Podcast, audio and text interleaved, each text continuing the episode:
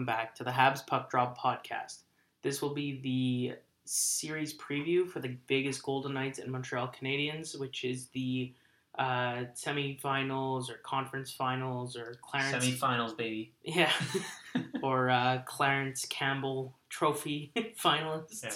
Um, whatever you want to call it. This is the second last series before the Cup, and yeah, you know, let's just go on first glance before we go into the stats. Yeah, like how you feeling going to this? Yeah, I mean, look on on first look, you're looking at a team that finished second in the league. yeah finished second in the league, a very strong team since they've entered the league, been a very competitive team versus what we can definitely call like a Cinderella story with the Canadiens. Even if you know from the beginning of the year we knew they were a strong team, just like looking at where where they've come, how they finished in their division, this is definitely like a like I said, Cinderella story. That's kind of Yeah. the initial feeling. I don't know if you feel differently. No, I feel the same way. I don't think many people had us going as far. I think um, looking back at the season, um, you know, I don't think we gave the Canadian schedule, you know, its, its due process there. I think that really hindered us and it made us more into a Cinderella story than I think we should have been. I think realistically, you know, we should have come in,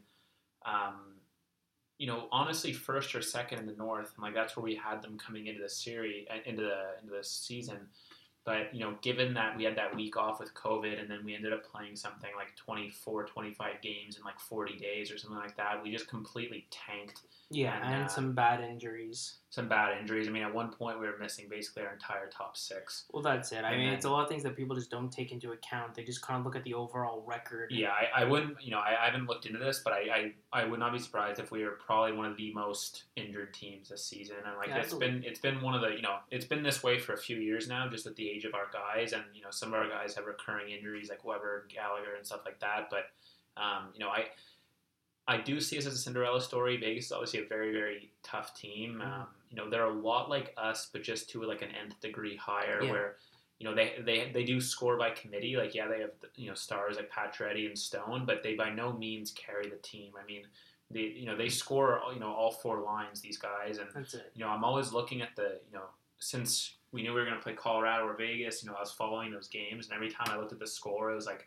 first goal, second goal, third goal, second goal. You know I mean? Like it Yeah. wasn't like the same guy like you see in like Boston, where it's like Marchand, That's it. Pastrnak, Bergeron, Hall, Pastrnak, Krejci. you know, Yeah, and when we when we go into a deep dive on their points too, it comes it becomes even more apparent. Yeah, but I, in general though, I'm, I'm feeling good just because I know once the Habs get on this momentum that you know we're a very very tough team to beat, and I think, um, you know, going into round one and round two, there are going to be lulls just because you know like round one, round two, you're still talking about you know quite a few teams left. That you know, it's probability wise, it, it doesn't look great, obviously, but as you get into like the final four teams, I don't think we're gonna have those games where we see the Canadiens just stop skating for some reason. Like I think, you know, You're every so game, close to the final. There's no yeah, there's no point. yeah, we're so close to the end that I, I think every game we see the Habs are gonna be kind of firing on all cylinders and playing like that Habs hockey that like we know they're gonna win when we see, but sometimes we don't see it. Like you know, the Yeah. first few games in Toronto, like I don't know what the hell happened there. Like we just stopped skating, and then Mhm. all of a sudden, you know, we pick it up, and then it's like, holy crap, we're one of the best teams in the league. But when we're not playing, like we're real bad. Well, that that's it for sure. And I think the other thing just to take into account as well is if you look at the teams that Montreal played and the teams that Vegas played, you know, very similar in terms of uh, matchups. So Vegas finished, uh, like you said, second, also in their division. Second, we were fourth. Both of these teams knocked out the best team in their division. We knocked out Toronto and they knocked out Colorado. And both of these teams knocked out the uh, number three. They knocked out Minnesota and we knocked out Winnipeg. Yeah. Now they were coming with a home advantage. We're coming from uh, a disadvantage. So you, you take what you will from that. I think it's important just to know like we played, um, you know, within a division, the same caliber of teams. Yeah. It's a little different just because, yeah, like you said, Vegas finished second in the league and Colorado finished first in the league, and so they were second in their Yeah. division. However, it's it's still you play a one and a three each. Yeah. Like nobody played different levels basically. Yeah. Um, and even just like like physio, uh, more like morphologically speaking, like our teams are built very similarly. Yes. It's just Vegas leans a lot heavier and mhm. um, you know slower in certain aspects.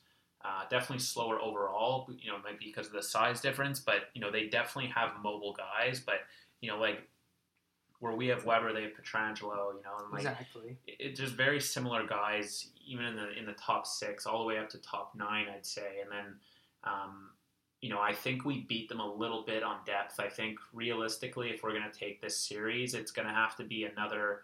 Um, you know, our top six cancels out their top six, and then our bottom six kind of makes them makes them work for it because, uh, you know, I, it, it's gonna be hard to imagine that um, you know, our top six, like kind of fleecing their top six. I, I, I realistically think Danault is going to have to play a shutdown role again. And then, you know, Perry and Armia and Staal and, you know, Kotkaniemi and hopefully Anderson, like they really are going to have to pick up the slack because, like, realistically, we're going to beat them in lines three and four. We're not going to beat them in lines one and two. Very similarly to, to Winnipeg, we just didn't see that really pan out because of the Scheifele. Yeah, and, and. Toronto as well. And Toronto. Toronto's even a better Yeah. example, yeah. Um, you know, like just like you had mentioned, just because I, I like giving out the exact numbers, but um, the average height in Vegas is six two. Our average height is six one.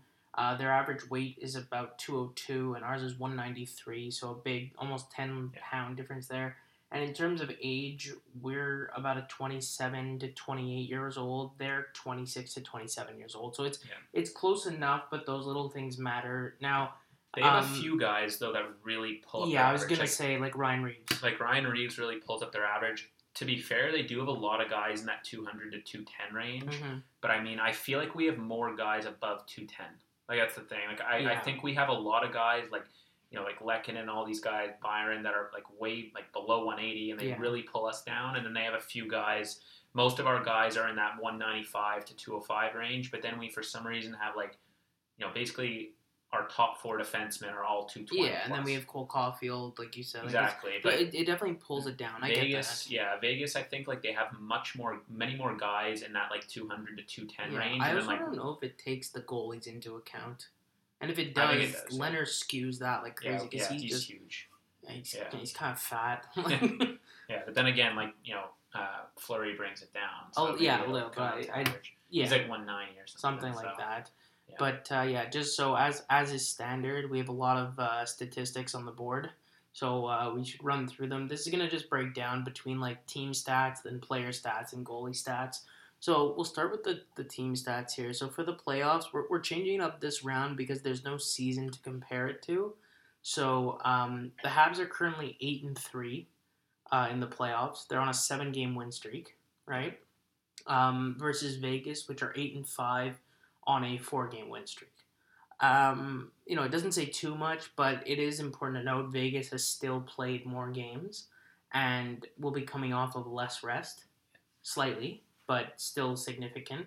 Um, in terms of goals for, uh, Montreal has 28 goals for. That's about two and a half goals per game. Yeah, Whereas- really, that's again really skewed from those early games in Toronto, Yeah. where like we just for some reason just completely forgot how to play hockey and we just weren't playing the game. We had like given up by game three. Right. Uh, and I think in those four games we had four goals. Like So- yeah, well, that- that's it. us. And again, so Vegas has 40 goals for with an average of just over three goals per game. So we're looking at a big enough discrepancy in goals per game. Like you said, there's a skew at the beginning, but and at the same time, it is what it is. We Yeah. scored 28 goals in those 11 games. Um, goals against. So yeah, sorry. Speaking of that, goals for obviously then leans towards Vegas. Um, goals against the Habs have given up 24 goals, which is an average of about 2.2 goals per game and Vegas has given up 31, which is close to about 2.4 goals per game. So goals against uh, leans in the Canadiens' favor. So basically, the Canadiens have a better defense, and Vegas has a Yeah. better offense. Which is all, yeah, yeah. You look at the teams, and that's pretty apparent. I mean, Yeah. like our defensive core is underrated. is underrated. Uh, one of the best in the league, I'd say, with Petry healthy. Yes. Without Petry healthy, like we have a massive kink in the armor there, and like Yeah. I, uh, you know, that's a that's a chunk in like our in our breastplate that is gonna like be exposed if that's Yeah. gonna be a, a series long thing. I I really hope they're not kind of, you know. Buttering the wound a little bit and like saying Petry's traveling and he won't play for the two games and he's there for like moral support. But, yeah, like, I, I think he's because even if they were injured, I, I I can't see a guy wanting to stay home and not travel. Well, that that's it. He he's going to be a game time decision. As of this moment that I know of, I know they're uncertain and it's unlikely he plays the first game. But again, he's going to be a game time decision. He skated today actually and said like it was you know bothering him, but it wasn't like it was restricting him. So I think what's going to happen is every night they're just going to basically meet with him, meet with the doctors, and see what they say. I think like that's the best way they're going to approach this. Same thing goes for Evans and uh, there was Merrill. and Jon Merrill as well. But I mean, Merrill hasn't played yet, so Yeah. if anything, he's just there to. He's played. Yeah, Merrill's played. I think. Oh God, Yeah, I think he played in he played in a better most part of Toronto. I don't yeah, he played with that. Kulak. Oh, Yeah, I thought okay, I thought that was good. He was pretty much games. unnoticeable. Yeah. So anyway, go, going. I'll double check that, but either sure. way, even if he did, like it's it's not like a be all end all. He's a bottom pair guy.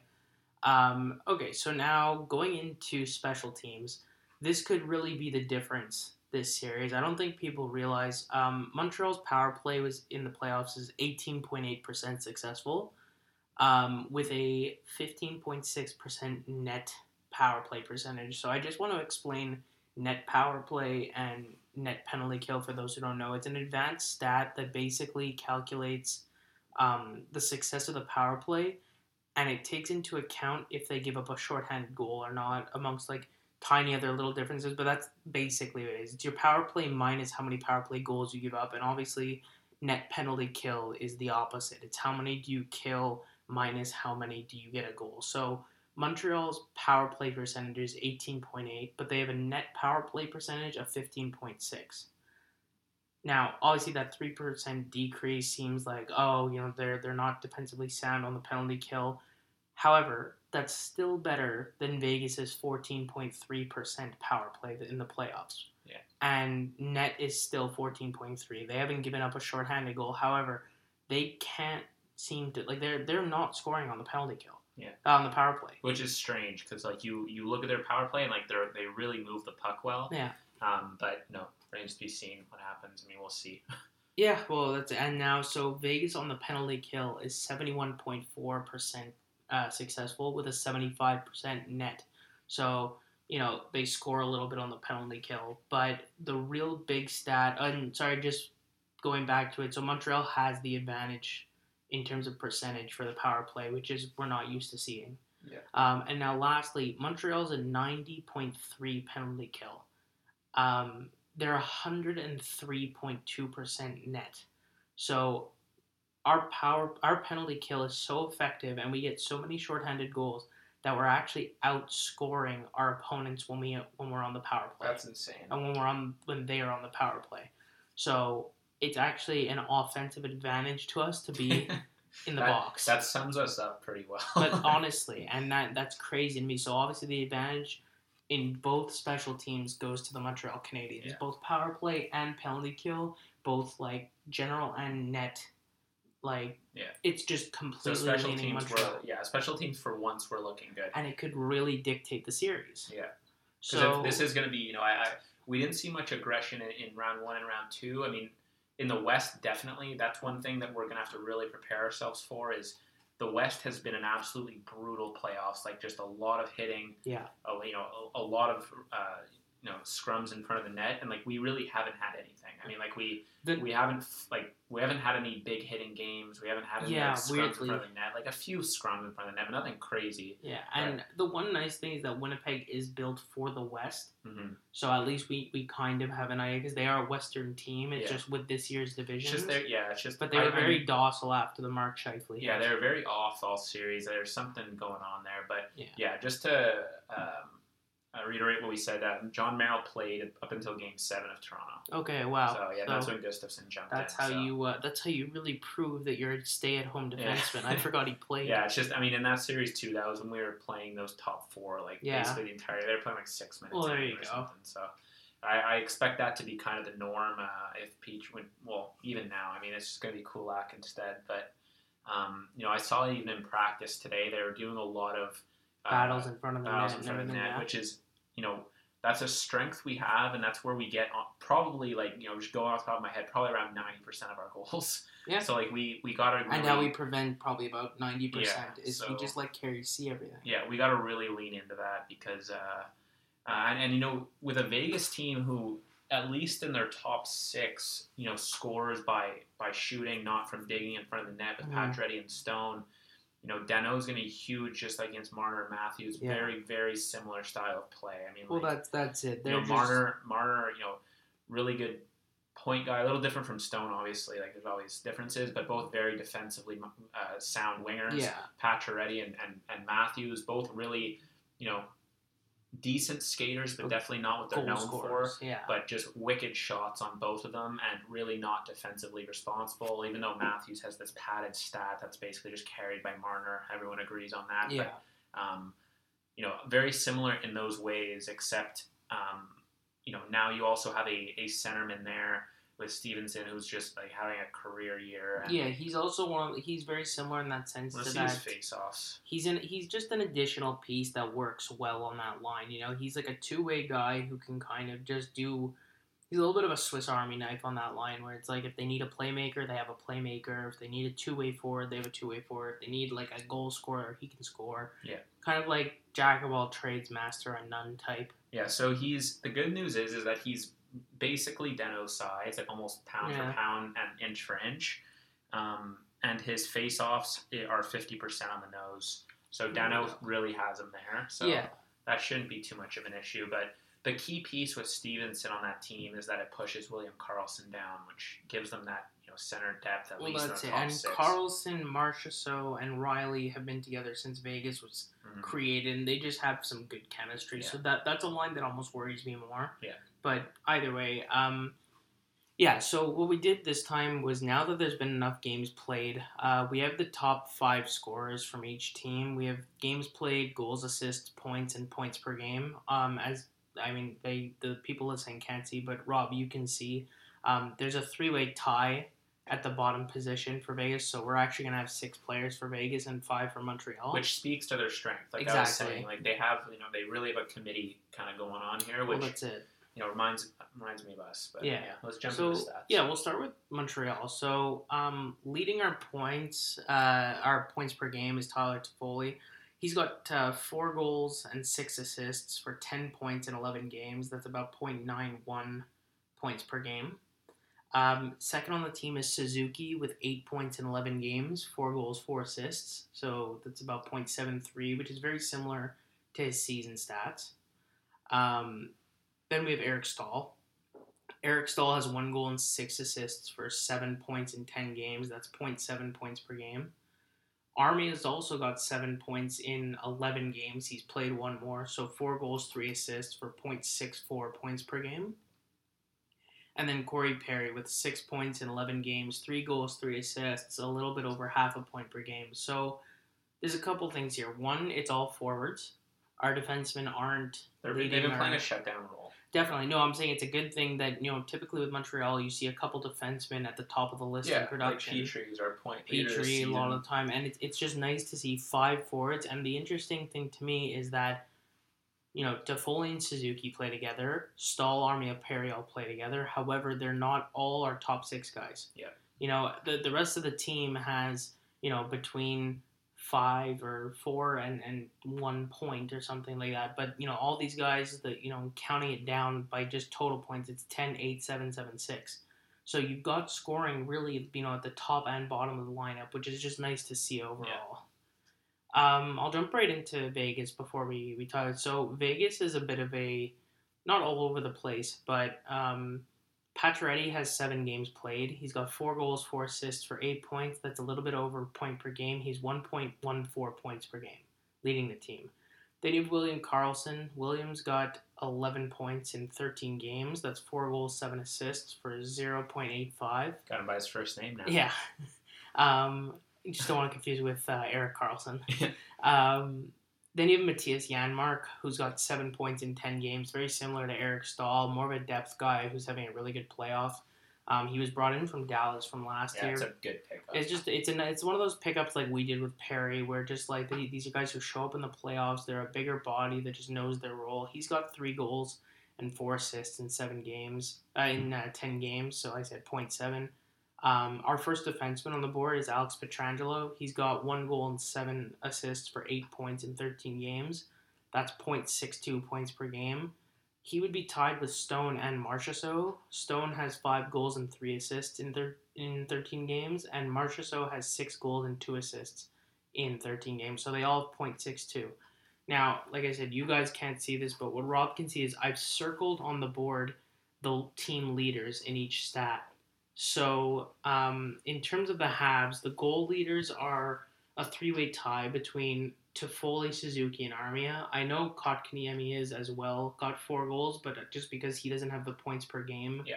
he's on less. But we have four guys who are leading the team in uh, goals per game with four. So, like I said, Toffoli, Suzuki, and Armia. In terms of assists, Toffoli and Staal are tied for the lead, and you know, but it's obvious Toffoli's the point leader on the team with ten. Um, here's where it just gets a little interesting: is Pacioretty's the points per game leader on the team, but he doesn't lead in point in goals or assists he's because he's played, um, and he's and he's played a lot less games, almost half. Um, William Karlsson is the points leader with 11 in 13 games, and the assists leader. He's tied with Pietrangelo. And then the goal leader is Marchessault. He's got six goals. No one else has six goals on the team, but you've got five from Stone, four from Pacioretty, and four from Karlsson. So, like you were saying before, there's a very big similarity where they're getting a lot of just middle of the pack contributions from a lot of guys. Like there's five, you know, for Montreal on the board and six for Vegas, and I see one, two, three, four, five, six, seven, eight, nine, 10, 11, 12 circles Yeah. in terms of point in terms of leaders. So it's a lot of just Committee, committee yeah. scoring and a lot of guys who are just showing up to play. So um, you know, just reiterating, we have a defensive and special teams lead for Montreal, and then we have a lot of spread out scoring for both teams. And so this this kind of initial gut feeling that Vegas is going to run away with this is starting to diminish, in my opinion. Yeah, and I'll, I'll take the goaltending, which is interesting too. Um, starting with uh, Vegas, we got obviously Marc Andre Fleury, who I think is basically consensus going to you know play the whole entire this Yeah, series, they, especially they just after uh, lost faith yeah. Lehner. especially after Robin Lehner's uh, showing against the Avalanche in game Yeah, one. why don't you but- give him his stats first? Yeah, so we'll get, yeah, Lehner's played only one game. Uh, obviously, they didn't win that game, didn't give them much of a chance, but uh, he has a 811 save percentage and a 703 goals against average. so, yeah, not, nothing too impressive there. But then, you know, we got Marc Andre Fleury with 12 games played, so, you know, he's starting. Uh, eight wins, uh, 923 save percentage, and a 191 GAA. So, you know, Fleury continues to be, you know, a solid goaltender in the playoffs. Like, um, you know, he's always he's always reliable in the playoffs. Like he, you know, he he definitely has some lulls in some games. He seems to be he has a lot of that Carey Price where it's either like he's a he's a hell yes or a no kind of goalie where like he's either on or he's off. hmm Uh, there's no real middle ground with Fleury, but contrasting that with Price. So with the Canadiens, we've only played Carey Price for all of our 11 games. Uh, out of the 11 games, obviously we have eight wins. Carey has a 935 save percentage and a 197 GAA. So Carey's just you know absolutely lighting it up. Um, you know he's leading the playoffs in save percentage right now, and he's you know uh, in an advanced stat with with dangerous chance save percentage, he's completely obliterated the entire board. Yeah. Um, so I think you know I think it's safe to say we have the advantage on goaltending. I you know like the real you know I think the real um, challenge for Carey Price this postseason was the Hellebuyck matchup. I mean like Hellebuyck's uh, you know basically you know in in regular season Hellebuyck blows Price and Fleury out of the water. Right? Yeah. He's just a fantastic goalie.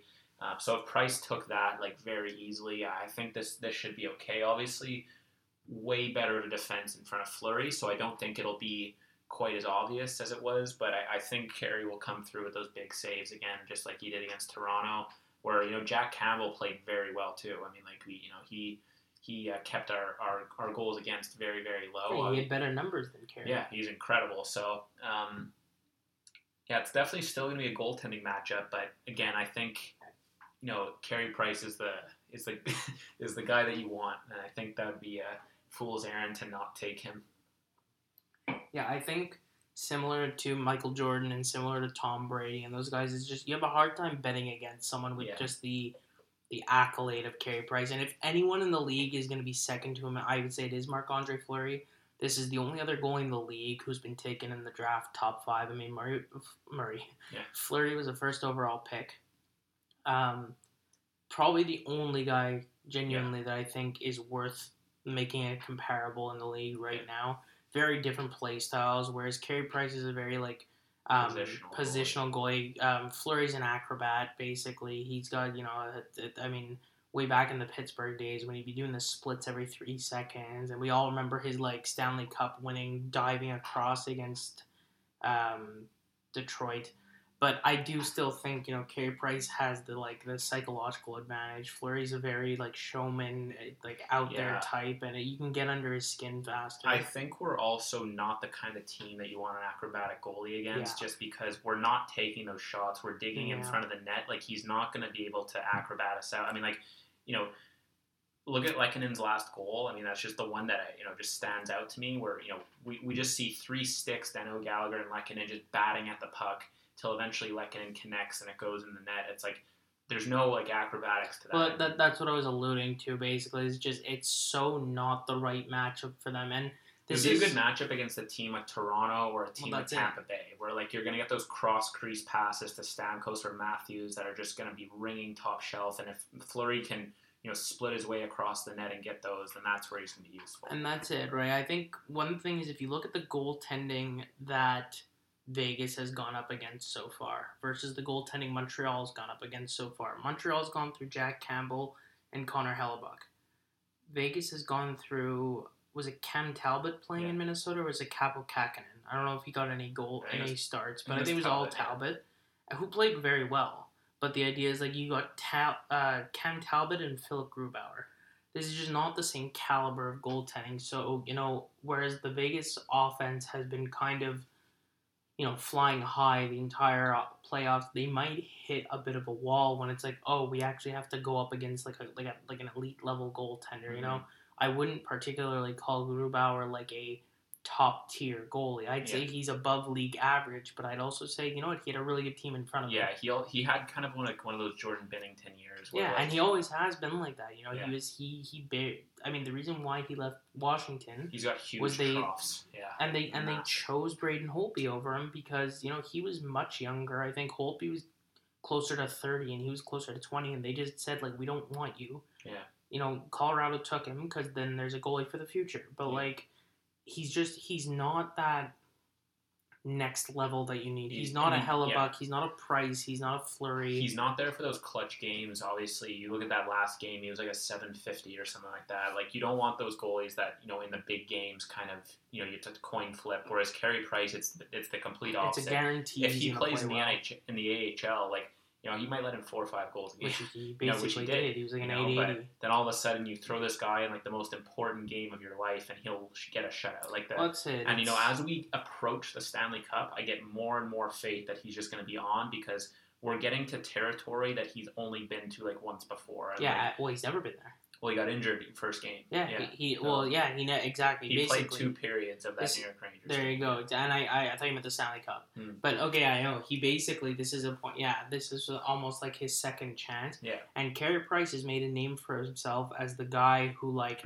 in he, he's just he's a winner. You know. Yeah. So like if he if he plays the third period of game one, he'll have never been to that point yet. Yeah. So like that's you know once we get into uncharted territory, I think that's when Price is gonna. that's He already has. Yeah, exactly. That's when I think he's gonna really flip the switch. Like holy crap, this. might Yeah, I, I don't year. think people realize he hasn't flipped the switch yet. Like Yeah. he's been just doing his job. Like so he's far. like, let's just get to the point where I need to really be on, and then like I'm gonna really be on because, you know, we're getting into novelty here, and I think that's where we're gonna see our, especially our veterans that haven't won anything, really step up. Like I think Weber. Weber's gonna. Weber's never been to this point. Weber's never been to the semifinals, so know, he's never played a conference final game. So uh, it's going to be huge for him.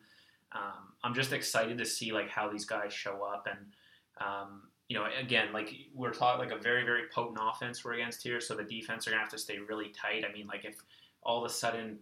You know, God forbid, like a Chiarot goes out or something like that. Like, I don't want him to be fighting Ryan Reaves or anything. Yeah, I also don't think Ryan Reaves will be playing. I don't much. think he. I don't think he hasn't played much yet. Yeah, I just don't think against a team as deep as Montreal, you can afford to have that guy out there. Like, well, that's it. you know, like you look at Montreal and you know, like yeah, our point, our, our goal leaders are Toffoli, but you know, he's scored as many goals as one of our fourth line players. Like I mean, you know, Well, we're, we're scoring across the board.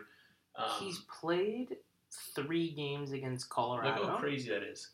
Um, besides our first line, yeah, our uh, lines two, three, and four have a goal leader. Yeah. it's incredible. Well, that that's it. It's like you have the same amount of goals coming from literally every line. yeah, and you our, think about it. line one is a shutdown line. Yeah. so it's like you know, and like you, you think yeah, it's, it's there you go. You have two guys scoring on I that that Suzuki line, Yeah. And yeah, Kotkaniemi on the third, Armia on the fourth. It's like Yeah. they they all have the same amount of goals. yeah, and uh, you know, I so I don't think you can afford to have a, a goon out there who No, basically brings nothing else to the game. and and looking at it, he played one, two, three, four, five. He played six. Wait, one, two, three, four, five, six. Yeah, six games against Minnesota. His highest on time average uh, for the ice was uh, 11 minutes and Okay. 47, 45 seconds. But then he's only played three games against Colorado, and they were all 10 or less minutes. Yeah. So his ice time is going down and down and down because, again, like you can't waste a roster spot on a guy who the only thing he's going to do is get suspended. Yeah, and again, like I, I'm sure we're instructing our, our, our, our guys that would fight now, like Chiarot Edmundson, these guys, like you're not dropping the glove with this guy. Like Yeah. one, you'll lose. Okay, he'll he'll beat anyone in the league in a fight.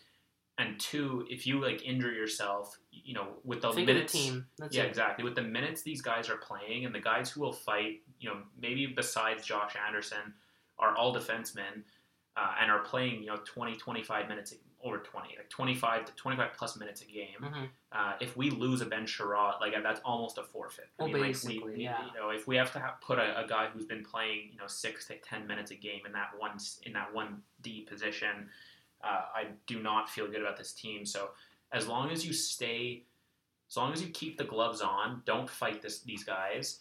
Um, you know, we'll be good because we won't have any of those injuries that you know you can't play with a broken hand. Well, mean, So exactly. it's uh, I'm, I'm looking just out of curiosity here to see, but now the score app doesn't have uh, the updated playoff numbers. They only have the regular season. But yeah, honestly, like I, this is this was my thing. The reason I wanted to start the podcast with basically like which team gut feeling everyone goes Vegas because they, they you know they see the standing. They know like there's a little bit more like of uh, a winning habit in Vegas this year and like the past few years. But then you start looking at stats, and it, it definitely casts doubt. But overall, it's like, you know, you've got the defensive side favors statistically Montreal, the power play Montreal, the penalty kill Montreal, the goaltending Montreal, the scoring I would argue breaks even. mhm. You could maybe give it to uh, Vegas. So what what this comes down to is if Vegas doesn't score five on five, they'll lose the series. Yeah. And if that's what you're banking on, like you know, you're going up against a team with guys like you said, Danault, Lehkonen, Byron, uh, Toffoli, even to a certain Mhm. degree, Armia, Stalin, Perry. You'll never get the puck. Yeah. Like that, you know, Perry almost single handedly buried Vegas last year. Yeah. This is not like again, this is not a good matchup for them, and I I think just like yet again, people are are discounting the Canadiens before the series starts. Like by all means. Yeah. By all means. seriously. Another thing too is you know the I think the amount of rest we got was just about perfect. Like I Yeah. I didn't want this to go to game seven where you know like I I think the whole league kind of learned about the Winnipeg situation, like how much rust these guys came in with. And you know, a lot of that was due to the fact that they swept in round one, and, and you know, like we obviously brought it to game seven, so like that was like the the longest possible. Yeah. Yeah. But you know, I think so. I, I I don't think we would start having practices with no contact, like you saw from today. Like we've been Yeah. keeping the contact up, but again, like I still think there is a non tangible there of like playing that kind of hockey. And I don't want them taking a you know week or you know ten days off between the series. Um, even if we have injured guys, I think like you really have to keep the momentum going. And that momentum's huge. I mean, like you, you, you can ride that momentum all the way to the cup final. I mean, if Absolutely. look at a seven game win. I mean, like we're you know we're, we're injured, we're battered, we're, we're but we just keep rolling through. and I, I absolutely like from the from the like journalist slash fan side of it. I absolutely love this matchup. Yeah. Think about this. This is the oldest team versus the youngest Yeah. team in the league. This is like you know really proving who won the Max Pacioretty for Suzuki deal, and I just say Suzuki because like that was the big piece. Um, you know you've got there's so much. That you got the battle of the French, uh, not the French camp, but the the battle of the Canadian goaltenders. Because in the Tampa and New York series, It's battle of the Russian Mhm. goaltenders. It's just there's so many little things that you can kind of point out that So- just yeah, going into our going into the into the actual like gameplay of the series, like I think we both have Montreal winning, right? I Yeah, don't want to well, make predict. We're not going to make predictions. I'm not going to say games played or anything like that. Yeah. But I just want to know, in your opinion, if Montreal wins, how do they win? if Montreal wins, And who do you need to play like more than they have been in, in, okay, so like we kind of did last time. So, um, first, yeah, I'll answer first. Yes, I do think Montreal has has a very good chance at winning this, whether people want to admit to it or not.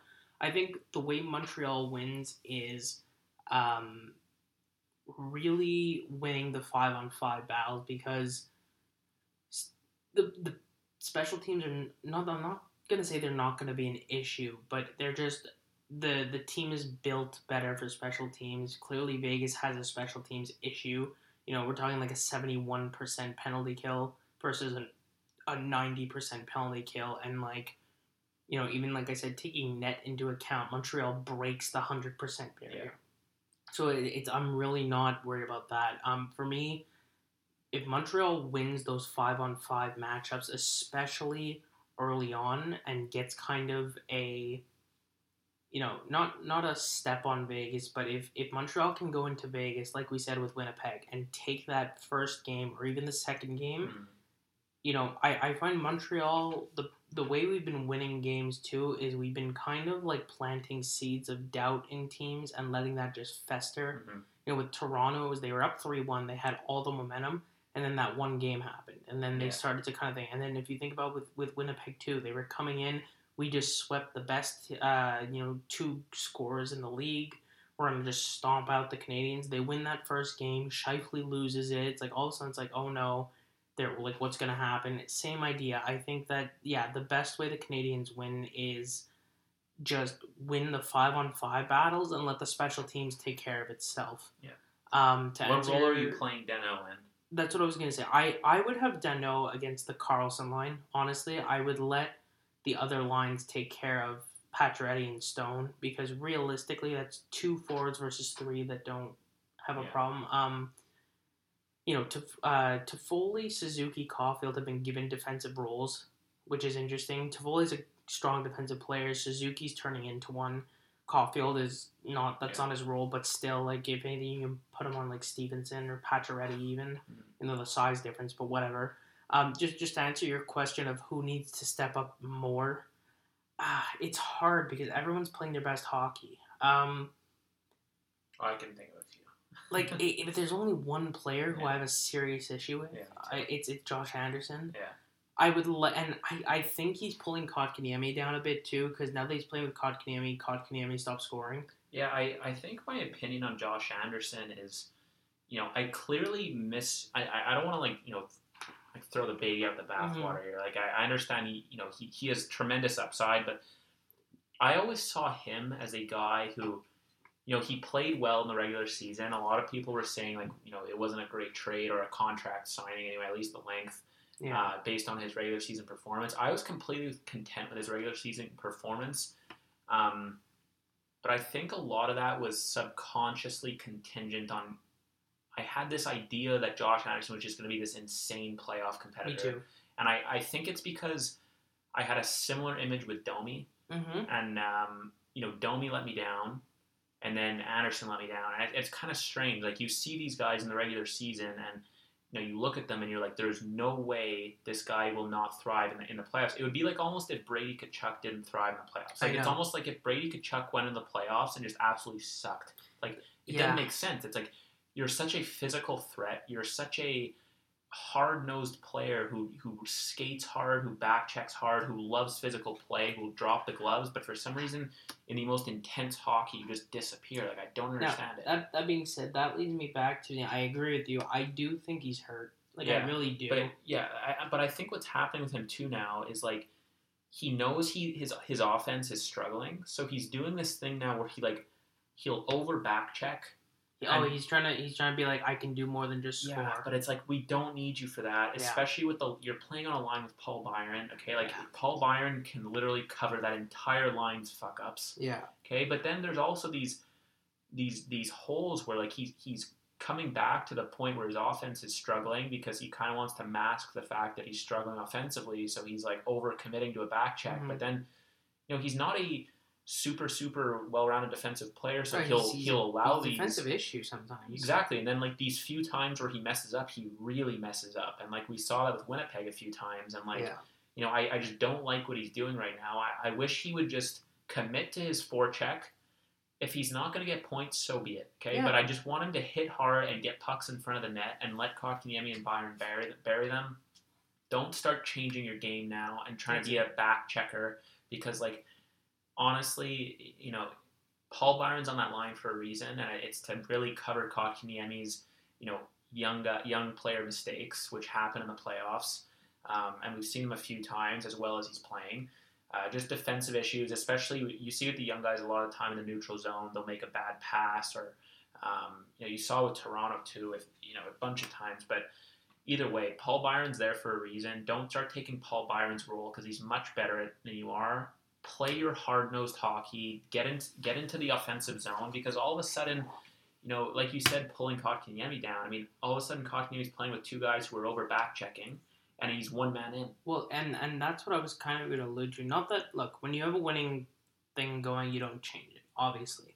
However, if they were to make one lineup change that I would think is a smart idea, I would be really interested to see what happens if Anderson gets put with Lehkonen and Danault, and and Gallagher comes to play with Byron and Kotkaniemi because I think like you said, I think first of all, if if that's going to be a shutdown role, you can basically have Anderson base just saying like free range. Like you have two guys who are just playing defense on this role. Yeah. You hit anything that moves, and any chance you get, just take off up, up the ice. Like if you're gonna, you're saying if, if you're gonna if you're gonna change your game to a defensive role, play on the defensive line. Yeah, exactly. And also in that sense of like Gallagher's not he's also not, and he's not also going to have to be the best defensive player on that line. Like there will be guys who are Yeah. even better. So like, do your best to do it, but also like you're you're also going to be that guy who you know you've got Lehkonen who basically bangs in every re- rebound. You've got Danault who like gets not to the front of the net, but in the slot. You just you need someone to carry the puck on that line. Danault can't carry it.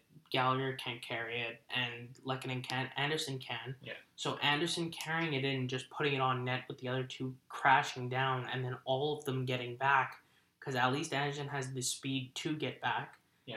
That does work in Montreal's, um, I guess favor, um, from a kind of like I don't want to say like strategic, but like I know strategically, what you're saying, and it, it works. That swap works because it gives Well, Gallagher an opportunity. yeah, and it, it's also no it's no uh, secret Gallagher's terrible defensively, but you know at least Gallagher's not trying to do that. I mean, like Gallagher's playing Gallagher's game. I, Anderson, what I don't like right now is he's trying to play someone else's game. It looks like he's almost trying to play like Phillip Danault's game, which is very very weird. Well, that, that's it, and and just to like continue on with like the the other side of that coin too, putting Gallagher with Kotkaniemi and Byron, you've now got someone who you know obviously Kotkaniemi goes to the net, Byron goes to the net, Gallagher goes to they all do, but that's kind of the point is like which one of them is going to be the one spearing the puck in. You know, they all basically end up like on their face on the ice every whistle. Yeah. Maybe Byron gets away once in a while, but Byron is probably of the three of them the feistiest. That's saying a Yeah. lot with Gallagher being on the ice. But I also think that if, you know, let's say I'm a Vegas team, if I have to now respect Byron's speed, Kotkaniemi's size and goal scoring, and now I have to think of this third dimension of like I've got this like rat flying into my goalie.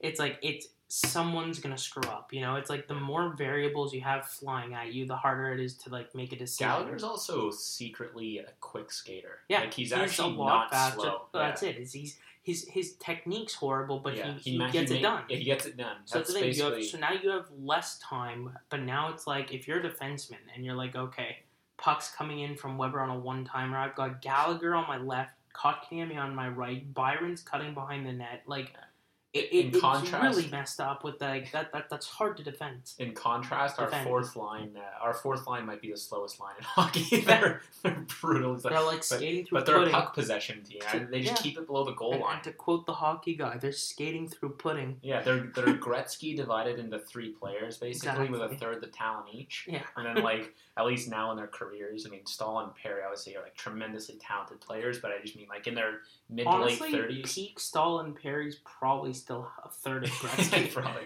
But no, they, they, they play in Gretzky's office and just play Yeah. below the goal line and just Better they- than they- anyone I've ever seen. Better life. honestly, like I, I never thought I'd see this on Montreal Canadiens. No, I know Like, it's it's the puck the puck the puck possession and the passing is just insanity. Well, it's like we end up We're like a wheel. We're like a counterclockwise wheel Well, just that's it, shifting the and, puck like, around. and and you end up seeing, you know, like on on I forget who's playing. I think it's Sportsnet is the main carrier for the playoffs, but you know they have that like how long the shift's been. That line ends up just brutalizing the other team's defenseman. You know, you you see upwards of two minutes sometimes, Yeah. and it's like that's exactly when they score because like these defensemen have been on for two minutes, and you have three guys who are all over six foot three, all over two hundred and ten pounds. They just stick their ass in your face Yeah. and just tuck the puck in. Yeah. Meanwhile, uh, you know our, our top line there, Suzuki, Toffoli, Gallagher, Danault, they're all just sniffing ammonia on the bench, getting Yeah, ready to jump on. These guys are like huffing and puffing at the goal line, Yeah. and uh, you know Perry's just sticking his ass out, ripping farts. Honest, I would. He's definitely the type to just stink up the ice Yeah. and just make it horrible. And you know, a lot of players on TSN, not players, a lot of fans on TSN are saying like, you know, Reaves has his eye on Perry. I'm like, do it, good, Yeah, do it, get all the penalties you want. Yeah, Honestly, because like you're Well, not you're- gonna you're- bait him. you're targeting a team now who is on, in, in at least in the last series, has probably one of the best power plays in the league right now. Yeah, well, like were we we're- four for nine? Yeah, we're like four for nine against Yeah, Winnipeg. against a really bad. I didn't know Vegas' special team was this bad. And do you know what that tells me? It tells me their penalty killers take a lot of penalties. Yeah, That's what it shows me because if you have to put a guy like, because obviously their best penalty killer is Mark Stone. Mark Stone for sure. Yeah, Mark Stone is the best defensive player in the NHL, without a doubt. And that scares me a little bit too. like he's he's without a doubt the best en- defensive player in Yeah. the NHL. Like he's better than Bergeron, he's better than Danault. But a reason to play that, go against what you said, and play that Danault line against that Pacioretty line is it that all of a sudden it. it neutralizes it because all of a sudden Mark Stone's playing defense against Artturi Lehkonen, and it's like, well, on a good day you're getting no The- points, right, but it's like it's it's just it's a problem just because like while he's the best defensive player, he's also one of the premier yeah, yeah. offense. Like but then he, Lehkonen he goes cancels out his offense. right. I, Lehkonen, no, I get I'm telling you, Lehkonen will not let this guy score. No. Impossible. that guy, honestly, like just thinking of playing Artturi Lehkonen, I could just see myself walking in the tunnel and smashing my stick every yeah, shot. just because you know you're one, you're leaving with bruises. Like he lifts the had. stick like literally. If you let, if you if you don't squeeze that stick with all your force, it's it's reaching the top of the stage. Yeah, Like, I. He lifts the stick so aggressively, Yeah, and and the amount of shots he just catches with his skates, it's just it drives me absolutely nuts. Well, he yeah. kicks the puck down all the time. then when he pins it on the board and just Yeah. leans all his weight on the board, it's, it's incredible. yeah, all 179 Yeah, pounds of him. But he he's 179 pounds, but he plays like he's 250. yeah, It's incredible. No, it's it's really it's it's That's always pissed me off too It against Winnipeg was like the guy hitting Logan Stanley the hardest was Artturi Lehkonen. Yeah. And like I'd see Anderson shy away I sometimes. know. It just he, there has to be something wrong. It's like that big dog, little dog thing you see where the small dogs are like the most aggressive.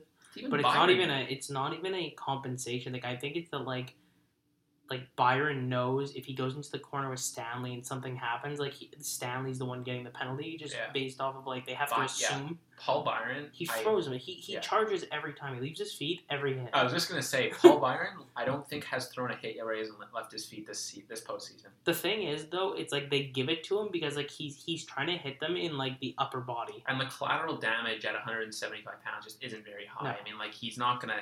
You know, if, if someone like Josh Anderson did that, I mean, we'd see something like Scheifele. Yeah. you know but like um, i just i need him to hit more and like going against a team that's even bigger than winnipeg now like there's Mhm. winnipeg was 197 okay and then you know these guys are you know even bigger than that you know going up to six seven pounds larger than that i mean we're going to need guys to, to make sure they're uncomfortable especially defensively and all of a sudden it's going to be a lot more difficult to play that four check game where we four check we pop the puck out of the defenseman and we get it in front of the net uh, it's gonna be harder to do that with bigger guys, just naturally. They Yeah. can just pin it on the boards, take the hit, and, and get it down the ring around the boards to the wingers, but you know we're going to need guys like Josh Anderson to really, really pop those pucks out because as strong as Artturi Lehkonen, Brendan Gallagher, and Paul Byron are as four forecheckers, they might not carry the mass to pop out a Pietrangelo. Like it just might not happen. I mean, it works with Josh Morrissey, um, you know, works with Neal Pionk, but like it, it's not going to work with with these guys.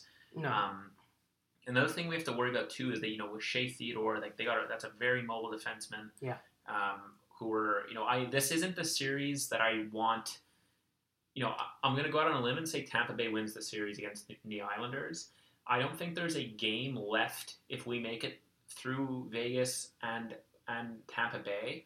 I don't think there's a game left where I want our defense playing anything remotely like offensive hockey. Like I, Yeah. I need them to be stay at home. Like Again, I, I've said this multiple times on the on the podcast before, and like it's it's I'm gonna say it again. They're a defenseman. Like Yeah. they're like you you can be a puck moving defenseman, but your your primary goal is still to play defense. Like this is why you see struggles in the league with guys like, for example, Quinn Hughes this year. It's like yes, it's all said and good. Or like look at Victor Mete. It's like it's all said and good that like you're you're providing offense from the back end and you get sixty something winger, points. But that's exactly as you're you're you're somewhere between a winger and a centerman, just from your your back checking. It's like you just you can't do what is necessary in like especially the playoffs. Like if I'm going up against a team where like you know even look at like Colorado, who two of their six defensemen are under six foot. Um, I'm saying okay, every time you're out there, you're I don't care how bad the player is. It could be like uh, Nick Bjugstad for all I care. He's six five, six four. He's going there, and I'm just saying stand there. They're not moving him. Yeah. It's just not going to happen. Like there's there's limits to the human body. unless Quinn you're Hughes- Artturi Lehkonen. yeah, exactly. But no, but seriously, like Quinn Hughes is not moving.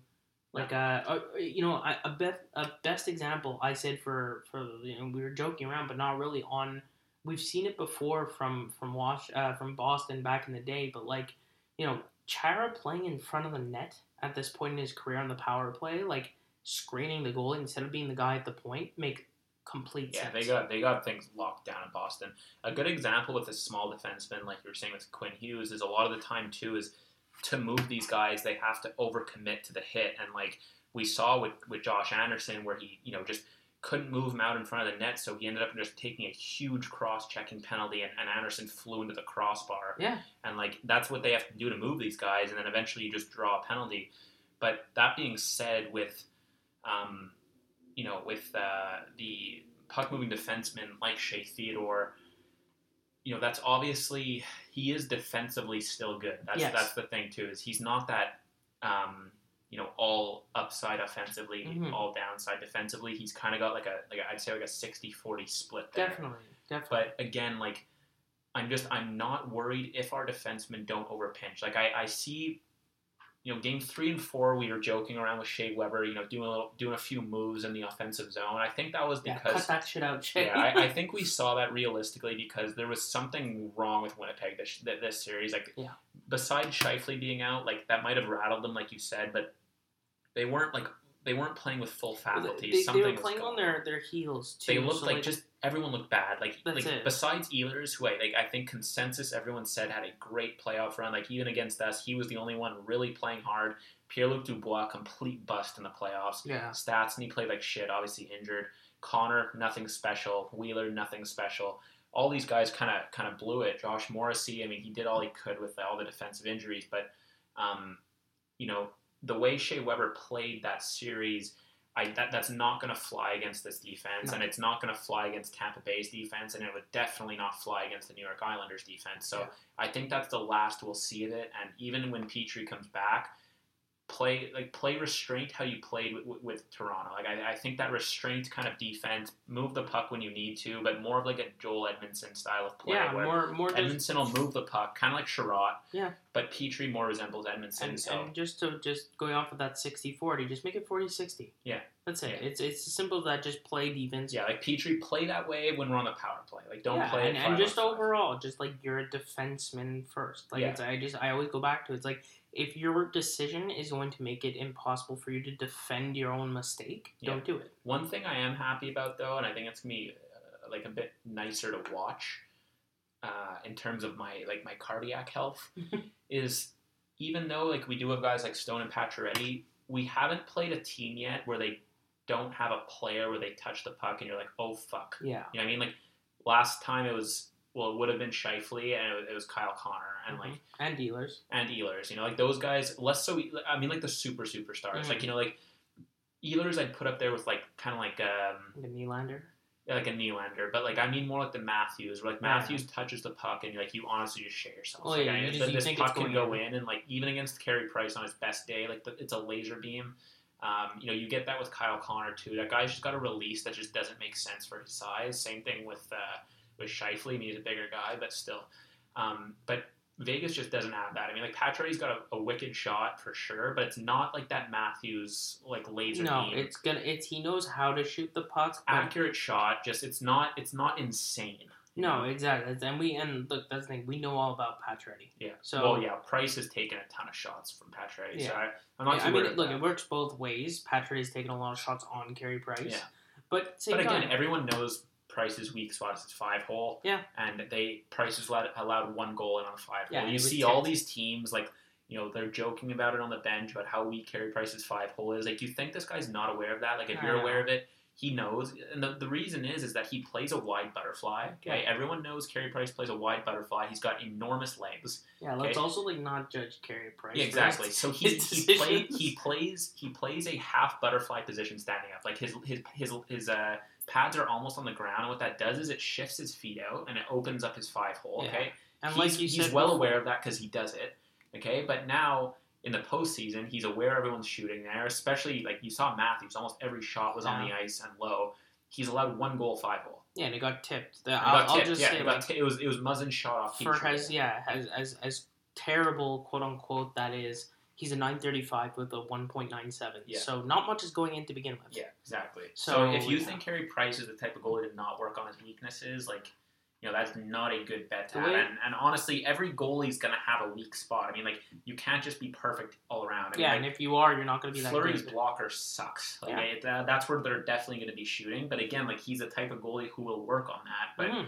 again, like um, you know, you're not going to find a goalie like the, the closest thing I, I I could find online to a goalie who basically had all bases covered um, was Vasilevskiy. Yeah. Where like there wasn't a specific area that was going in more. That being said, Price has played better than him in the playoffs. Yeah, Like, I also like. I just don't see that being a strength. Like, obviously, it's good to have all your bases covered. I just think it I just see also it a little weaker in everywhere. like, and, and that's the other thing. And from a goalie's perspective, where I think it's something you have like a third of a second to pick where the the puck's going. It's like now you know you have an equal chance at five spots. Carey Price is doing the stats in his head. He's like, this is probably going five hole. Yeah. Vasilevskiy's like, all right, Yeah. where's it going now? You know. and, and also you know price has that intangible of like the fact that like he just doesn't have like a sympathetic nervous system like he just he doesn't get fight or flight so like for some reason you know it- i look down on myself in the sense that during game seven like i knew for a fact i was more nervous than he was and like Yeah. i'm sitting on the couch there with like my hot dogs and i'm like jesus christ Honestly. i'm like my heart rate's like 120 this guy's looking around like he's like sitting on his couch watching the simpsons Yeah. and it's like uh, Well, I know- love his answers when they ask him like about the big fun. game moments. He's like, "That's the only reason I play hockey." Yeah. That's that's like a that that's a answer of someone who like skins cats alive. Like he's Yeah. crazy. Well, the difference is, is that before those games, I have to eat dinner at 3 p.m. That's the difference. Well, how many times have you seen me sitting there, hands folded, and I'm I'm pushing my food away Yeah. from me? I can't eat during this, especially if there's less than five minutes left in a hockey game. I like like I can't sit down. and the, and with knowing the Habs, if it's less than a four goal lead with Yeah. five minutes left, I'm, I'm not standing eating. up. I'm Yeah. walking around. Like Yeah, that's the, that's the one thing with it the triggers Habs. IBS. that's the one thing with the Habs I notice a lot is like we have a tendency to give up goals late, Yeah. um, and it, it, it leads to a lot of like I need a I need like a girthy a girthy uh, margin here to feel comfortable. Like I, I'm not com- I'm not comfortable with three goal game. Well, this is it. Look, we're we're you know But every, we have to we're we have to come to the we have to come yeah. in terms now that all these games are gonna be tight now. I mean, like well, there's no there's blowouts no there's anymore. no blowouts anymore, and like if there is, it's like it's a colossal breakdown of a Yeah. team. It's not like a oh they had a bad game. Yeah. The big thing here is that like yeah they will all be close, and look Montreal is currently in on like a high. We're I think second all time and on pace for one more game to break like the longest playoff streak of like holding a lead. Yeah. It's insane. Well, it's I like, don't it's remember like, it's like time we 100 trailed. Well, that, that's it. It's been the second longest all time. That's Yeah. why it's it's crazy. We haven't trailed for something like 188 minutes. Are you worried to trail? No, not against this team. Not at all. Yeah, like I, this team is not a like Vegas is not a team that will get a lead and you know shut you out. Like it's it's knowing Vegas in terms of like watching them and also just looking at the stats again. Like they're not a team that particularly harps on their defense. Mhm. They like they they kind of get you know they got Pietrangelo because for the longest time they didn't have that defenseman. Shea Theodore is a very good defenseman. He's going to be a you know top tier defenseman, but again he's 25. He's they're they're grooming him to be so, but he's not even on the first. He's a pair. few years out. Yeah, he'll yeah exactly. He's maybe three four years from his first Vezina. I think he is gonna win a Vezina Yeah. one day. But overall, like it's just I. This is a team that will give up goals. This Yeah. is a team that can give up goals. yeah, and then it drops to Martinez, and like, yeah, he's, he's a good defenseman, but nothing crazy. I mean, No, exactly. alright. And then it, again, it comes down to just like what are they used to versus what are they seeing. You play Minnesota and Colorado. It's very similar offensive structure. It's you've got one line that's going to absolutely burn you. If you're Minnesota, it's the Kaprizov line. Mm-hmm. If it's Colorado, it's the MacKinnon line. And all of a sudden, you have two teams that are built very similarly. And I don't know if they're ready for us. I don't know if we're ready for them. I think both teams are going to prepare the best they can. But this is again, this is probably a going to be a very low scoring but very exciting series. I don't see it being overly physical either. And I think there's a lot of guys that cancel each other out. Yeah, I, I going off of that, like I, you know, I, I think the first game is going to be in terms of, you know, in terms of series we we've seen so far, the first game actually tells you a lot. I mean, Mhm. like besides the Colorado Vegas one, um, that you know when they played Leonard, that didn't really show how they were going to play at all. But other than that, you look at all these series, and you know, game one tells you a lot. Like not in terms of who's going to win, but it tells you in, in terms of like the what, what the matchups look like. I can almost guarantee you game one of Vegas Montreal is basically just going to be a crapshoot. I mean, like, we Yeah. haven't played this team yet. We have no idea how they play. I mean, in terms of actually playing them, they have no idea how we play in terms of actually playing us. So I think it's going to be really a game of feeling each other out. I think game one can really go either way. Yeah, and I, I think it's worth saying it's not a very big sample size, nor is it really important, but like Vegas hasn't been wildly successful against the Canadiens when we do meet up. They have a losing record in their franchise against the Canadiens. Yeah, the, the only thing I'll say with that though, before I finish there, is you know we've we in the last few years, at least since Vegas has, has come about, we've definitely been a weaker team, and I think what they do is they that's the, those are the games that they rest Fleury, they they rest their bigger guys who are dealing with injuries to get ready for those bigger teams coming up. So Right, fair, but I, I'm saying even like regular season games, like they, No, I know, yeah, I'm saying, no, yeah. I'm saying like overall, like the the majority of their core is the same as when they start in the entry draft in 2017, 2018. Um, they, they, I'm saying they don't, you know, it's not one of these teams where like we go and just get destroyed every. Yeah. Like this is a team we've had mild success with, and I, I don't think there's even enough games played for them to even consider that in terms of Yeah. a positive or negative. Which I think, I again, it the the, the unknown works in our favor because once again, this is uh, you know, Montreal. Obviously, we have something to lose. I hate when they say like Montreal's nothing to lose. It's like we have the series to lose. yeah, But like again, the pressure is on Vegas in the sense where this will be like they're they're approaching that point now that we've been talking about since they started, where they they drafted a win now team, and it's been four years. Like they've gotten close every single time, but like Fleury's aging out, Stone's getting older, Pacioretty's getting older, Pietrangelo's getting old, like all, and they they have no prospect pool. So yeah, they gave it all they away. they need to you know I mean they gave us well they yeah they gave us Suzuki Yeah, they gave someone- us Tatar who we'll even see if Tatar gets in the lineup Yeah. So we'll, we'll yeah. The last thing I wanted to bring up before we close it out here is how much do you think an impact of us playing against a full stadium is going to be? Uh, Like we haven't played in one yet. it's it's tough because Vegas obviously it's an exciting city and everything it, I don't know if it's a massive hockey town yet I think it's popular because it's Vegas and it's a it's a very like a those hockey games there. I I've never been full disclosure, but it, it's more of like a a venue. It's like a show almost. It, it's not as it's not like you're going into the Bell Center with with twenty one thousand people and it's like you touch the puck, you're getting booed to like no end. You that's can't it hear it's, yourself it's a hockey game you It's know more of like there's there's there's like there's like intermission shows. Like, That's it's very it. That's odd, it. yeah. Which also, I just want uh, to take a time very quickly, just because uh, I want to announce this on the pause. Rob and I basically came to the agreement that, and we're gonna put it on the podcast too. Um, this is gonna take years to do, but it's gonna be fun to look back on this. Uh, our intention is to go to every single arena Oh, yeah. once things open up and watch at least one game, especially with Seattle coming in. As much as like I don't particularly care to go to Seattle, like I mean, there's a lot of places I don't particularly care Yeah. to go to. Buffalo. Buffalo, um, Detroit. Yeah. But I, it's gonna be fun because I think, you know, if we can even, you know, get the it going, it'll be Yeah. fun to have the podcast record in a hotel room. Yeah, day, we'll have, we'll have interviews. And, Definitely, it's just gonna be fun overall. So I thought like that. That's something we decided is gonna be kind of our uh, coming out of COVID plan. Yeah, It's gonna take years, obviously, but that just means it forces us to keep podcasting. So um, yeah, just to go back to what you're saying, uh, going into the building, definitely going to be different. Oh, I think it's gonna be weird for guys like Caufield, Suzuki. it, it will, but at the same time, if anything, it'll be fun because Yeah. they'll be like, oh, we get fans finally. And there's going to be a lot of Montreal fans because, like, well, first of all, like, uh, there's just this weird thing with, like, warm states like Florida and Yeah, Vegas. A lot of Montrealers have, like, moved there in their kind of, like, golden Yeah. era. I, I have family that's moved there. Mhm.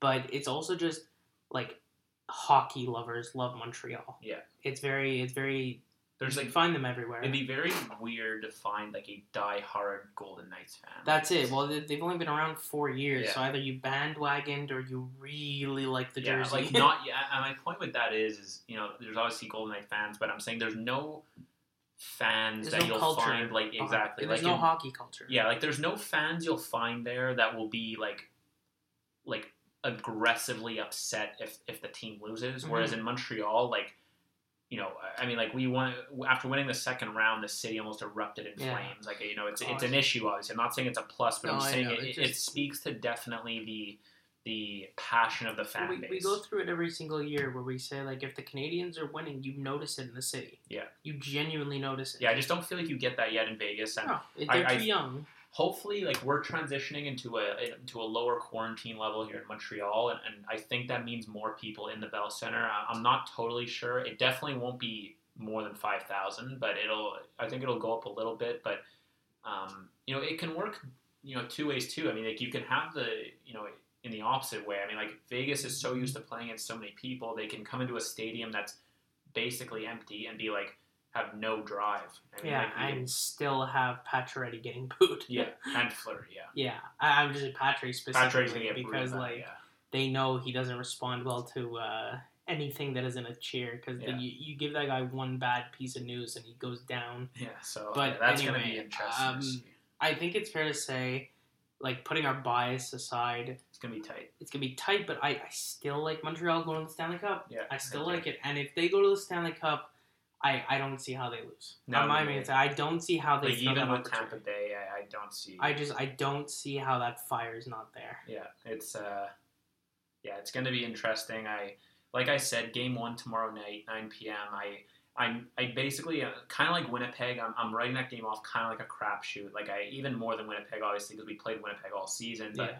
You know, I, I wrote it off because, you know, we're, we're coming off a very emotionally driven Mhm. series and, and against a team that's basically been waiting for us for that long. And look how that turned out. But I'm just saying, game one's going to be a feeling each other out for sure. I mean, especially the first two periods. Like, it's going to be a lot of, like, I, I've ne- I haven't played this guy in, like, over a year. Um, I, I have no idea how this team works. Um, so I think it's going to be a lot of that for game one. And then I think game two is when the series really starts. So I mean that works in the Canadiens' advantage because you're essentially scrubbing one of the home games for Vegas. Yeah, But yeah, so I mean, Um, look, uh, everyone buckle down. It's gonna be a long one. Yeah. Um, but This definitely won't be a sweep. no, there, I don't think it's gonna be a sweep, and I just think it's gonna be a nail biter every single game. Yeah. So just you know, get your popcorn ready and uh, maybe some Pepto Bismol on the side.